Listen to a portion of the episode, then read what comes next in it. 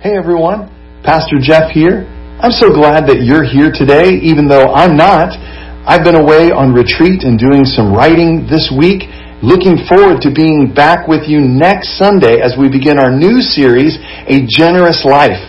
I'm going to encourage you to be here for that and make sure that you hand out those cards and invite someone to come with you as we begin this important series as we head into our holiday season.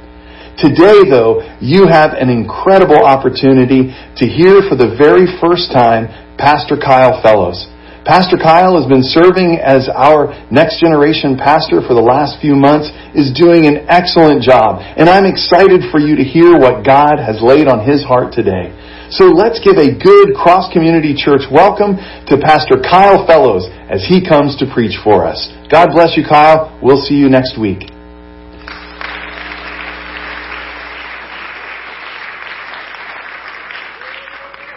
Well, good morning. It is good to be with you today. Uh, thank you, Pastor Jeff, for that um, warm welcome. That's great. Um, I want to take a moment of privilege. Dieter has already said a little bit this morning, but I uh, want to take a little bit of a moment of privilege to just uh, say how blessed we are to have Pastor Jeff as our pastor. It's Pastor Appreciation Month. Pastor Jeff is my boss, but he's also my pastor. And so, um, even over the years before coming uh, to minister here at, at Cross Community, there were many times when I would call Pastor Jeff and say, "Hey, I'm going through this thing," or um, "I've got this uh, issue in ministry. How, how would you handle this?" and those kinds of things. So, I have come to appreciate him over the years so much. I hope that we appreciate how blessed we are to have uh, him prepare the word for us every week, preach the word for us every week, pray for us every week and love us every week. And I, that is a special thing for a congregation to have. And so encourage you, appreciate your pastor. I know that I feel blessed uh, to be here to learn from him and to hear him every Sunday. So, uh, you get to hear him every Sunday except for today, because today you get me. Uh, so sorry about that, but, um, I'm excited to be with you today, uh, to get to share a little bit with you. Um, it is my first sermon with you, and so this is going to be fun. A lot of things I'm excited to share with you. Um, but if you have have your Bible this morning or your Bible app, you can go ahead and turn to Luke chapter 5. That's where we're going to be today. Um, we're going to be looking in just a few minutes at a, I think a familiar story to us, one we've probably heard before. It's a story that reminds us that Jesus has a tendency to show up in our lives in ways that we might not expect and challenge us to do some things that we might not always expect. And so we're going to get to that in just a few minutes. Um, but for starters, I want to start in kind of maybe an odd place this morning, and we'll see how many of you are familiar with this, or if this is just um, an analogy I should have dropped this morning. But um, a few months ago, uh, my wife Morgan and I sat down to check out a show that was all the rage at the time called Tidying Up with Marie Kondo. And if you have seen the show, um, well, well, we'll get there in a minute. But we sat down and, you know, I'm excited to check out the show, but just a few minutes in, I turned to my wife and I was like, I don't know if I'm going to be able to do this. Like, I don't know if, if this is really my thing. But uh, you kind of get addicted. You start to pay attention, and we were a couple episodes in, maybe a full season in. I don't know how far we got. She's like, No, you didn't make it that far. Um, but if you haven't seen the show, Marie is focused on helping people declutter their homes and their lives and find joy in simplicity and new organizational systems. And she would encourage people to consider whether their possessions sparked joy for them or not. And if not, she would encourage them to get rid of those things. And so as we moved up here this summer, there were a lot of jokes about whether or not things spark joy and whether we could get rid of those things. But, um, but as we watched the show, what was really remarkable to me was the way that Marie Kondo consistently invited herself into other people's space and asked them to leave the way that they had always done things and thought about things and try things a completely different way. And throughout the show, there are always these moments of tension between the homeowner and Marie as she challenged them to do some pretty crazy things. She was telling them what things in their life they should value. And so there was these natural moments of tension. But by the end of each episode, the homeowners were always very happy and pleased that she had challenged them to take some big steps and to even leave some of their ways of doing things behind. And so this morning, we are looking at a passage of scripture that reminds us that Jesus often has the audacity to invite himself into our space and into our lives, and into the things that we think that we know best. And he challenges us to try things his way and leave the way that we have always done things behind. And so this morning, I want to read for us from the Gospel of Luke. This is Luke chapter 5 verses 1 through 11. One day Jesus was standing beside Lake Gennesaret when a crowd pressed in around him to hear God's word. Jesus saw two boats sitting by the lake. The fishermen had gone ashore and were washing their nets. Jesus boarded one of the boats, the one that belonged to Simon, then asked him to row out a little distance from the shore. Jesus sat down and taught the crowds from the boat. When he finished speaking to the crowds, he said to Simon, row out a little further into deep water and drop your nets for a catch. Simon replied, Master, we've worked hard all night and we've caught nothing. But because you say so, I'll drop the nets. So they dropped the nets and their catch was so huge that their nets were splitting. They signaled for their partners in the other boat to come and help. They filled both boats so full they were about to sink. When Simon Peter saw the catch, he fell at Jesus' knees and said, Leave me, Lord, for I am a sinner. Peter and those with him were overcome with amazement because of the number of fish they caught. James and John, Zebedee's sons, were Simon's partners, and they too were amazed. Jesus said to Simon, Don't be afraid. From now on you will be fishing for people. As soon as they brought the boats to the shore, they left everything and followed Jesus. This is the word of God for the people of God. We say, Thanks be to God. So this last summer, um, I had the opportunity to take a trip to Phoenix, Arizona with a bunch of teenagers, which is a good time. Um, but it's for an event called NYC, which happens every four years, and thousands of Nazarene students come from around the U.S. and Canada. And this year we filled the Talking Stick Arena, the home of the Phoenix Suns. And so it was this incredible opportunity to hang out with a bunch of teenagers and worship together. And so it was just a great, great opportunity. Uh, but as we were there, we heard one of our sessions was from someone named Danielle Strickland. And Danielle is an author and a speaker, but she really made her mark through her incredible compassion as she served so generously really all over the world. She's helped to establish justice departments for the Salvation Army. She's launched global anti-trafficking initiatives and so many other things. But at NYC, as she's telling her story to us, she shared, shared that some time ago she felt called to move to one of the roughest neighborhoods in Vancouver, Canada.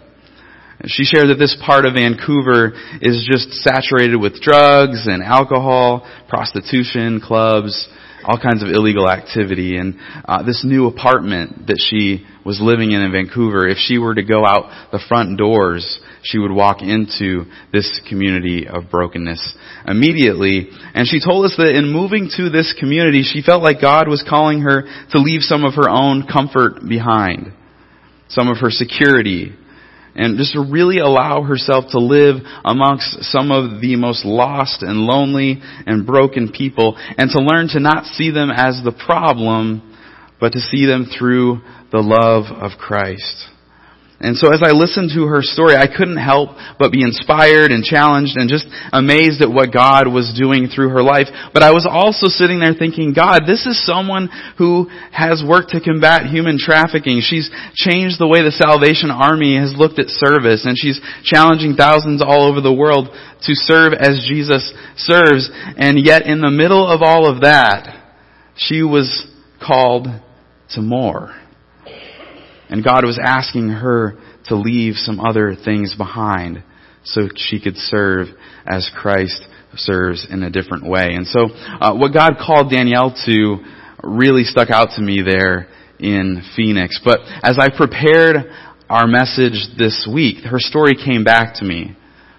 And I began to think about the fact that this is really the call for all Christians.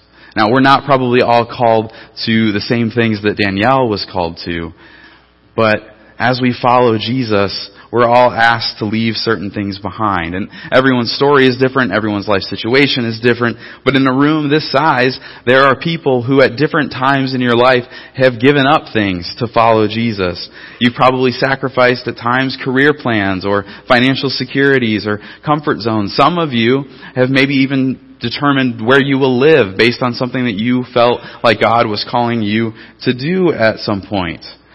And then of course, as Jesus leads us and as we follow Him, He calls each of us to leave things behind like our fear and our pride and our anger and these kinds of things. So we know from our experience that God does this. He calls us to leave things behind. It's part of our story.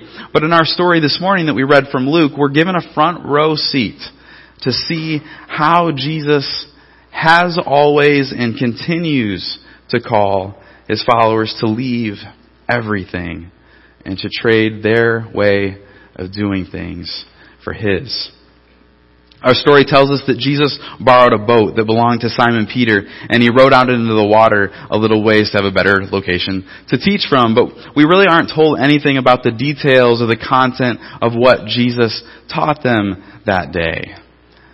But if we read through the Gospels, we get a pretty clear picture pretty quickly of what it would be that Jesus was talking about. He was always proclaiming the kingdom of heaven has come near. And as much as Jesus' message was a wonderful message, and a wonderful invitation to all people, Jesus also didn't shy away from telling people that this new way of life that he offered them would change everything for them and change everything that they were used to.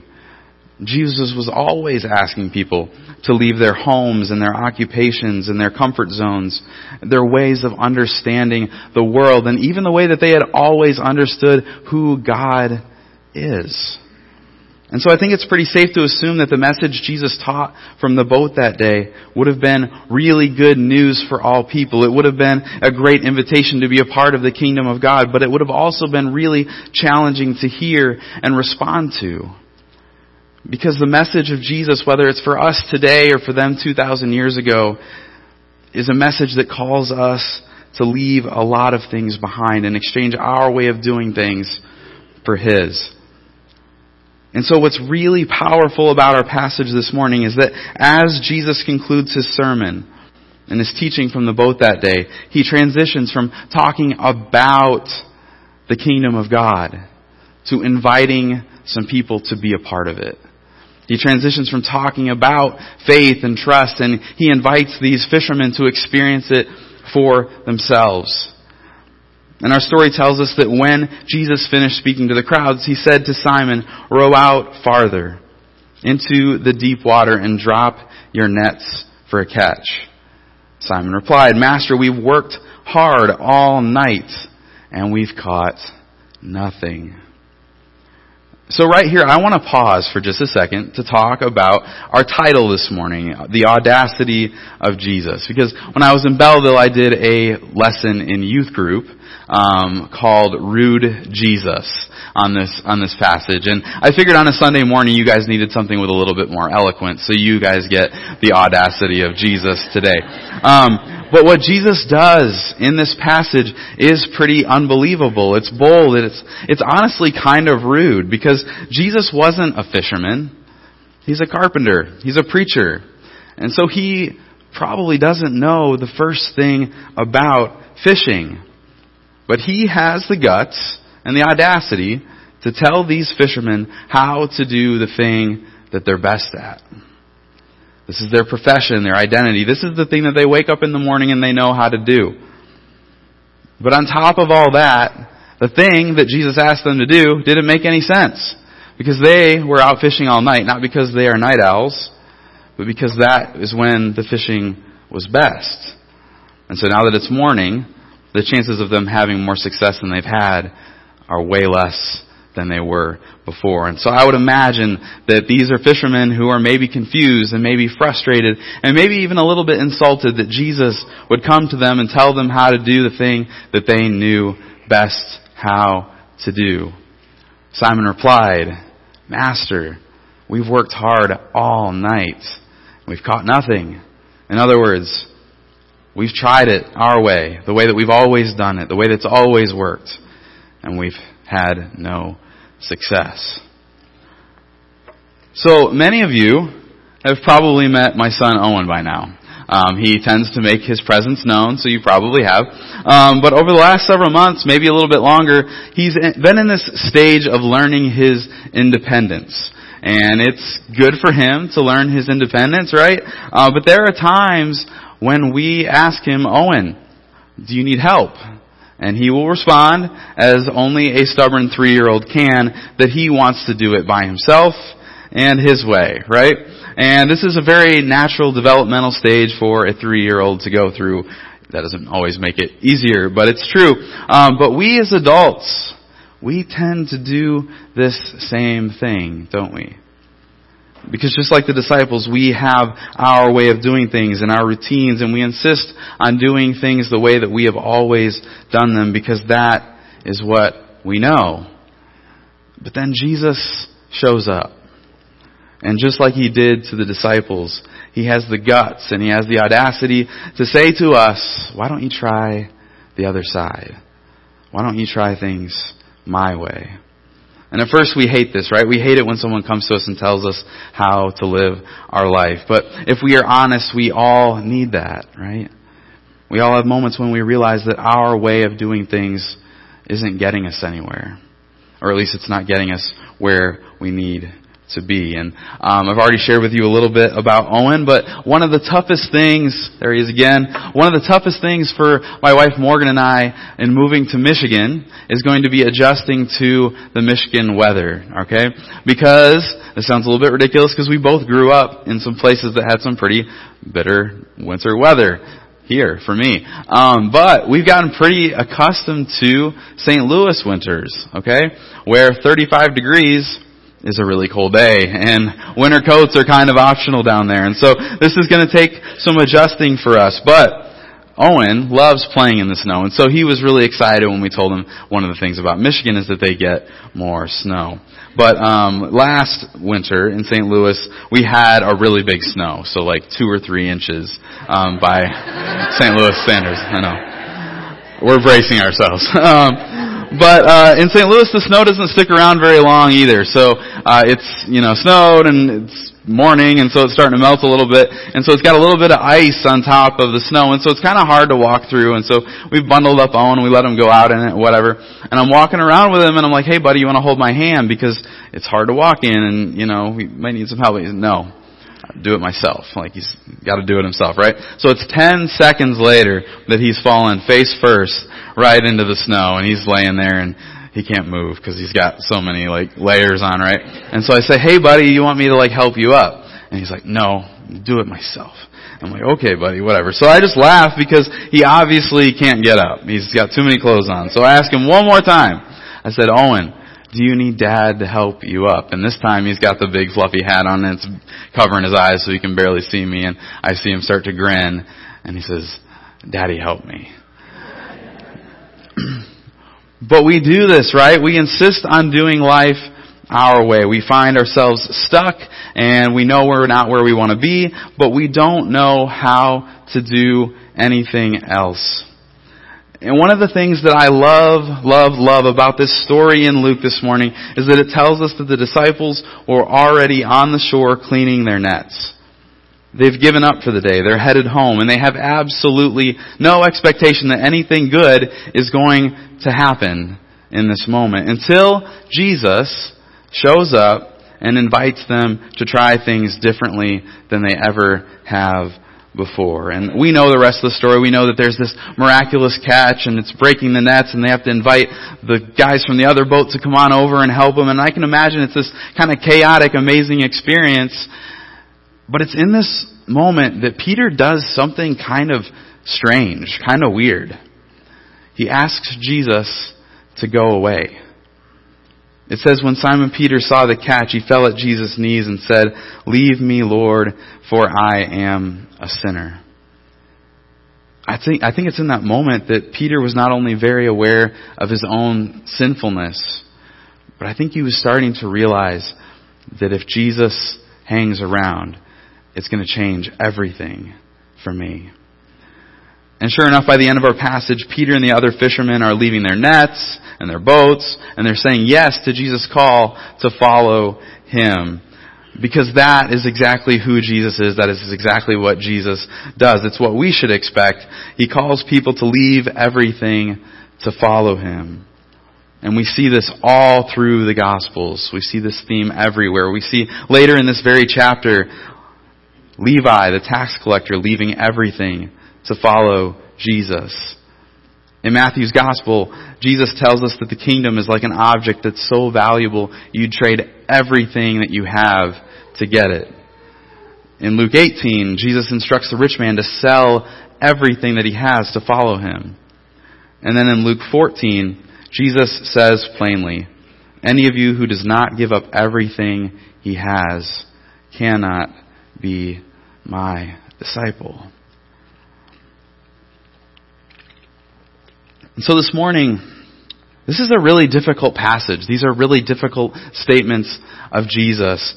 And so, as I prepare this, what are we supposed to do with these things? Because on the surface, we see a story about a miraculous catch of fish and how these disciples began to follow Jesus. But we're also told something that is universally true for all followers of Jesus that Jesus has the audacity to enter into our life to challenge us on the things that we think that we understand best and to ask us to leave things and to follow him into places and situations that are new that we don't understand and that we will need an incredible amount of trust to do.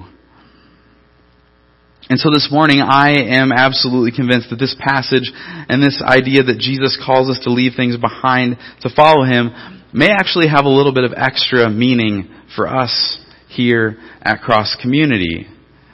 Because this is a church that believes that God has called us to some pretty big things in the next couple of years. And we know that we cannot accomplish our 10-4 visions on our own. We know that it's going to take sacrifice. We know it's going to take us leaving a lot of things behind, like our comforts, our security, our sense of control. And can I say this morning that you have already sacrificed so much to bring us here so that we could be a part of what is happening here at Cross Community. And I want to just say this morning, you did not hire an associate pastor for the first time in 15 years because you felt like it, because it was easy. You brought us here because you value kids. You value students. And because you were willing to make some sacrifices. Many of you did that. And so I am so thankful that you've done that so that we can partner in ministry and be here for this. But our kids and our students will also thank you years from now. But I think that all testifies to the fact that you are willing to do what Jesus is calling us to do in this passage and continues to call us to do. Because this 10-4 vision is really all about inviting Jesus into our space, into the way that we have always done things, and allowing Him to say to us, try things my way. It's exciting to be here, to be a part of this church because I really do think we're embracing this call. But we have to continually ask the question, are there things that Jesus is calling us to leave behind so that we can be the church that He's calling us to be? But then this passage also speaks pretty loud to us as individuals as well. And so I want to leave us all with that question this week. What is something that Jesus might be calling us to leave behind? Maybe He's inviting us to leave behind our bitterness or our negativity or our fear. Maybe we need to leave behind an illusion of control, that we have these carefully planned plans for our lives. Maybe for you it's less about what you need to leave behind and what you need to do, where you need to go. And if you're like me, then there's often a fear of the unknown then that you need to leave behind as well. But this morning I am convinced that the one thing that we should absolutely take and learn from Peter in this passage is that we should expect that as we invite Jesus to stick around, as we invite Him to make His home in our life, we should expect that He will always have the audacity to invite us to leave our way of doing things for His. And the really good news of Jesus that Peter and the other disciples experienced in our story is that when we've tried things our way, whether that's as the church or as individuals, and we've all but given up and we're on the shore cleaning our nets and we feel like there's nothing left, there is no hope. Jesus comes to us with his message of hope and with a new way of doing life and he says, try it my way. It's a better way and I will be with you. That's the good news of Jesus for us today. Would you stand with me this morning as we pray? Lord Jesus, I thank you for coming to us and for having the audacity to challenge us to leave our way of doing things for yours. And that when we have tried things our way and things simply aren't working, you offer us another way.